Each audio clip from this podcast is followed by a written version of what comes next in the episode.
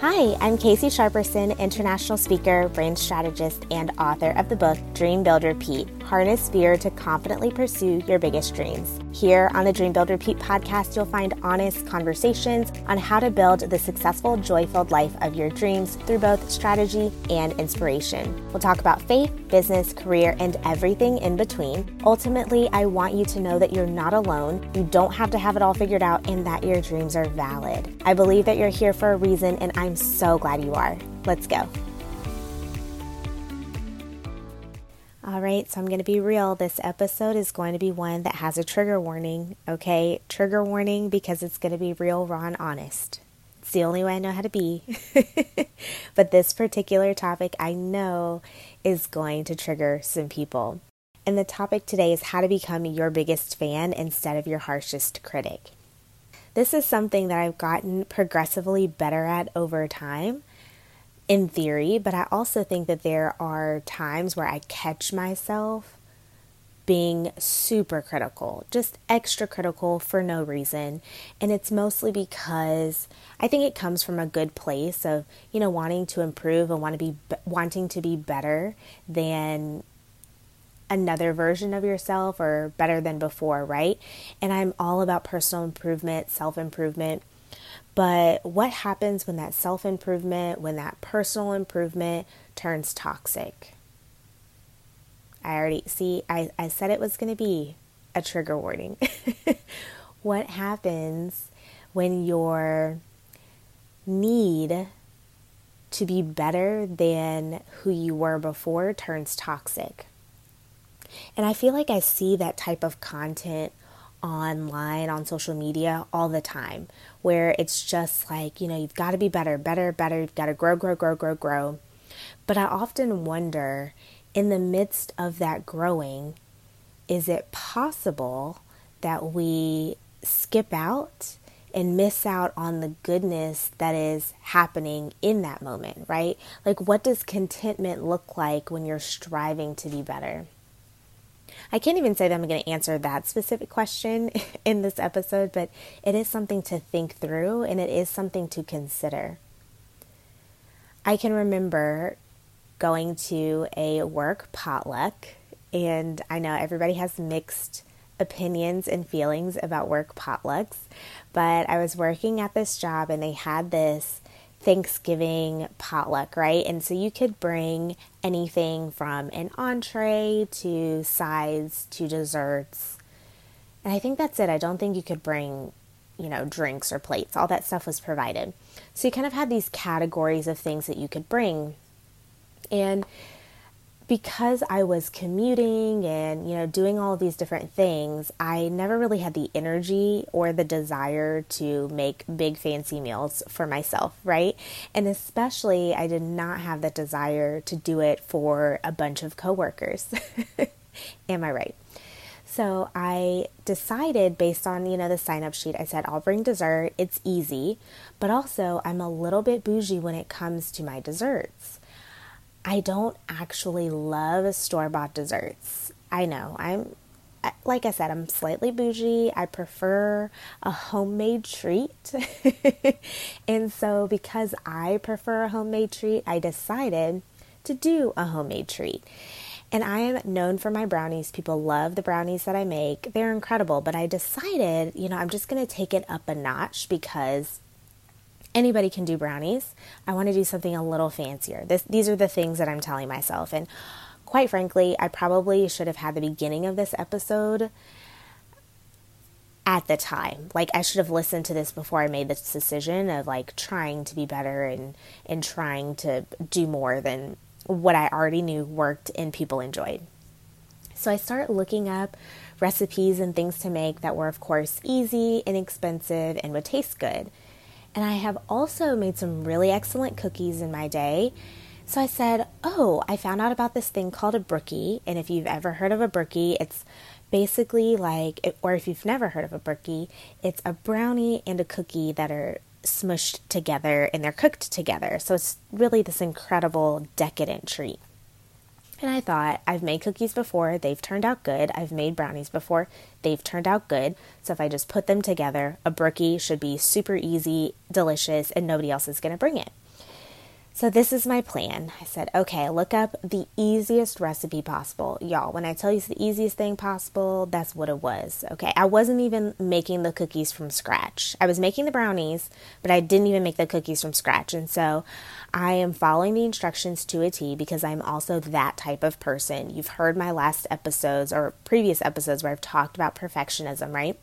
So I decide this is a fail proof way to make a dessert bring it to the potluck, everybody's going to be wowed. So, you know where this is going. I follow the instructions to a T, put them in the oven, they start smelling great, pull them out the oven, they're hideous, like so ugly. And I'm mad because they don't look like the picture. I follow the instructions to a T. So now I have this decision to make as I'm looking at this pan of brookie wannabes I'm like, I cannot bring these into the office because they look ugly. Very, like, very real here. I said, These look ugly. I can't bring them in. So I'm looking at the pan and I am seriously considering tossing the whole thing out. Now, I tasted them, they tasted fine, but they looked terrible. So I'm like, well, this isn't exactly how it's supposed to look. You know, they didn't cook exactly how I wanted them to. They're edible, they don't taste bad, but I'm not wowed by them. So I'm going back and forth around the idea of like, just do I toss this whole thing into the trash, go buy something from the store? So I'm really, really, y'all, when I tell you I'm struggling with this, I'm struggling. But then it's getting later and later. And I finally say, Casey, you're being a bit dramatic. Like, just bring them in. They taste fine. Put a disclaimer that says they look ugly, but they taste great. So that's my plan. I take them to the office, and um, one of my coworkers, as we were sitting around and you know everybody's milling about, getting their food, things like that, and one of my coworkers and I started talking, and I hadn't really talked to him that much. Just you know, we worked on different teams, and we didn't have too much overlap with our work, and you know, we were talking about what we brought and what we made, and I was like, yeah, I mean, they they look really bad, but they taste okay, I think, and I was really down on them. And he looked at me and he says, Are you always this critical of yourself? And I paused and I was like, First of all, um, why are you coming for me, sir? like, and I was like, Well, what do you, huh? Like, and I was, when I tell you, I was so thrown off because this is what happened. It's not like I sat in front of him and I said, These taste terrible. Don't eat them. I just like wasn't very excited about them. I told him that they didn't turn out the way I wanted them to and all that. Meanwhile, he's trying to tell me, you know, that they taste good and like it's fine. But his question of are you always this critical of yourself really nicked my heart. Like it hit something in my soul and I had to think about it and I said, "Oh my gosh, how often do I do this? How often am I making assumptions about how people will perceive something? How often am I willing to throw out something that's good just because it didn't turn out exactly the way I wanted it to? And um, is this a toxic behavior, right? And so this was several years ago, probably three at this point.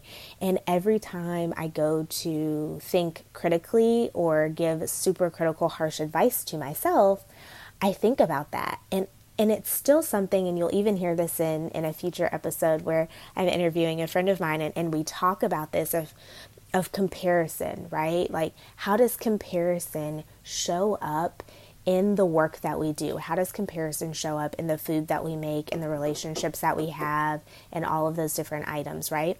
And so as you think through you know how to become your biggest fan instead of your harshest critic this is an idea that is necessary to really begin to master and to hone in on as you grow in your business, as you grow in your, the workplace and your career, right?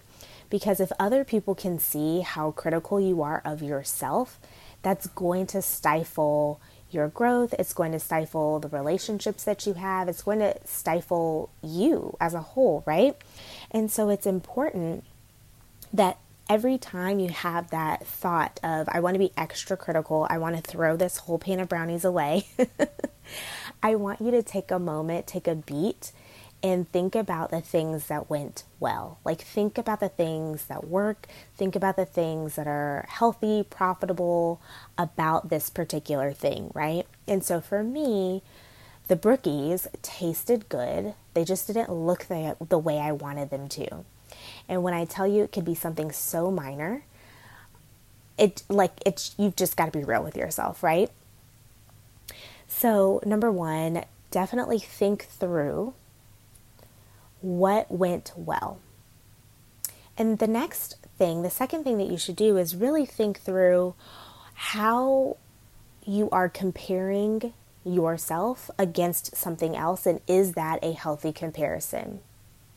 So i have already referred to an episode that's going to come out next week, actually, where I have a conversation with my friend Drew and you'll hear now if you listen to this first you're going to hear it come up in the in the conversation and I made reference to a project that I was working on and how I just wasn't excited about it. You know, it came out and my friends were like, "Are you even happy about this because you don't seem excited. You've been working on this for so long and you don't seem excited at all." And my response in my mental space at the time was, well, this doesn't feel very impressive to me because everybody I know does this or everybody I know has already done this. So, anytime you begin to compare yourself, the projects that you're working on, where you are in your career, where you are in your relationships, is going to suck all of the joy out of the thing that you're experiencing right now. And this, I hear it often. Anytime I'm coaching someone and they say, Well, I want to be making this amount of money by now, and you know, why don't I have all these clients yet? And why haven't I sold out my event yet? And why, when somebody posts the exact same thing that I post, they get so many more likes than me? And all of these things might sound vain, you know, to somebody who's listening. It may sound vain to you, but it's very real. And we often compare ourselves, and it can come across as being extra critical of ourselves. And it's imperative to think through am I being critical of myself in this way because I'm comparing where I am to where I want to be, or where I am to where I'm going, or where I am to where somebody else is. And in either case, it's not profitable for you in the moment. So instead of thinking critically, again, we're going to think positively, we're going to speak positively about the things that we're working on, and then we're also going to sit in a space of gratitude. Because when you sit in a space of gratitude for where you've been and where you're going, that's when you be, you can begin to appreciate the work that you've done, the work that you're going to do, and how people receive your work. So, hopefully, you don't have a brookie incident like I did, but I had to take a step back and just appreciate the fact that people enjoyed the brookies. They enjoyed the brownie cookies. and that's that. Whether it came out the way that I wanted it to, it had an impact and whether or not the scale is where I wanted it to be or the visuals were where I wanted it to be, it still had an impact. And in the end, that's what's most important. When we do work, when we put things out into the world, when we put our heart and soul into something, did it make an impact positively in at least one person's life? If the answer is yes, it was worth it. And even if you don't feel the impact, even if somebody doesn't come to you and they don't and they don't tell you, "Wow, this blog post really impacted me. Wow, this podcast episode really impacted me. Wow, this report that you did was incredible. It made my life so much easier." Whether or not somebody says that to you, the fact that you were obedient to the call that is on your life, which is to produce, as long as you produced, that should make you happy. That's really important. So, that should make you happy. The fact that you produced something is powerful. So, I encourage you at this moment to think about the positive impacts that you've had already in what you've done, what you've produced, what you've created. Because that's really the key on how you can become your biggest fan instead of your harshest critic. I hope that was impactful for you. I hope that it was helpful for you. And I hope that you enjoy the brookies that you experience in life. Let me know what you are now appreciative of in your life that you were previously critical of. So I would love to hear that from you and would love to hear how this has impacted you as well. Chat soon. Bye. Thank you so much for tuning in. Did you know that all the resources mentioned today can be found in the show notes on caseysharperson.com slash podcast? That's a great place for you to connect with me and the incredible guests that you get to meet on the show.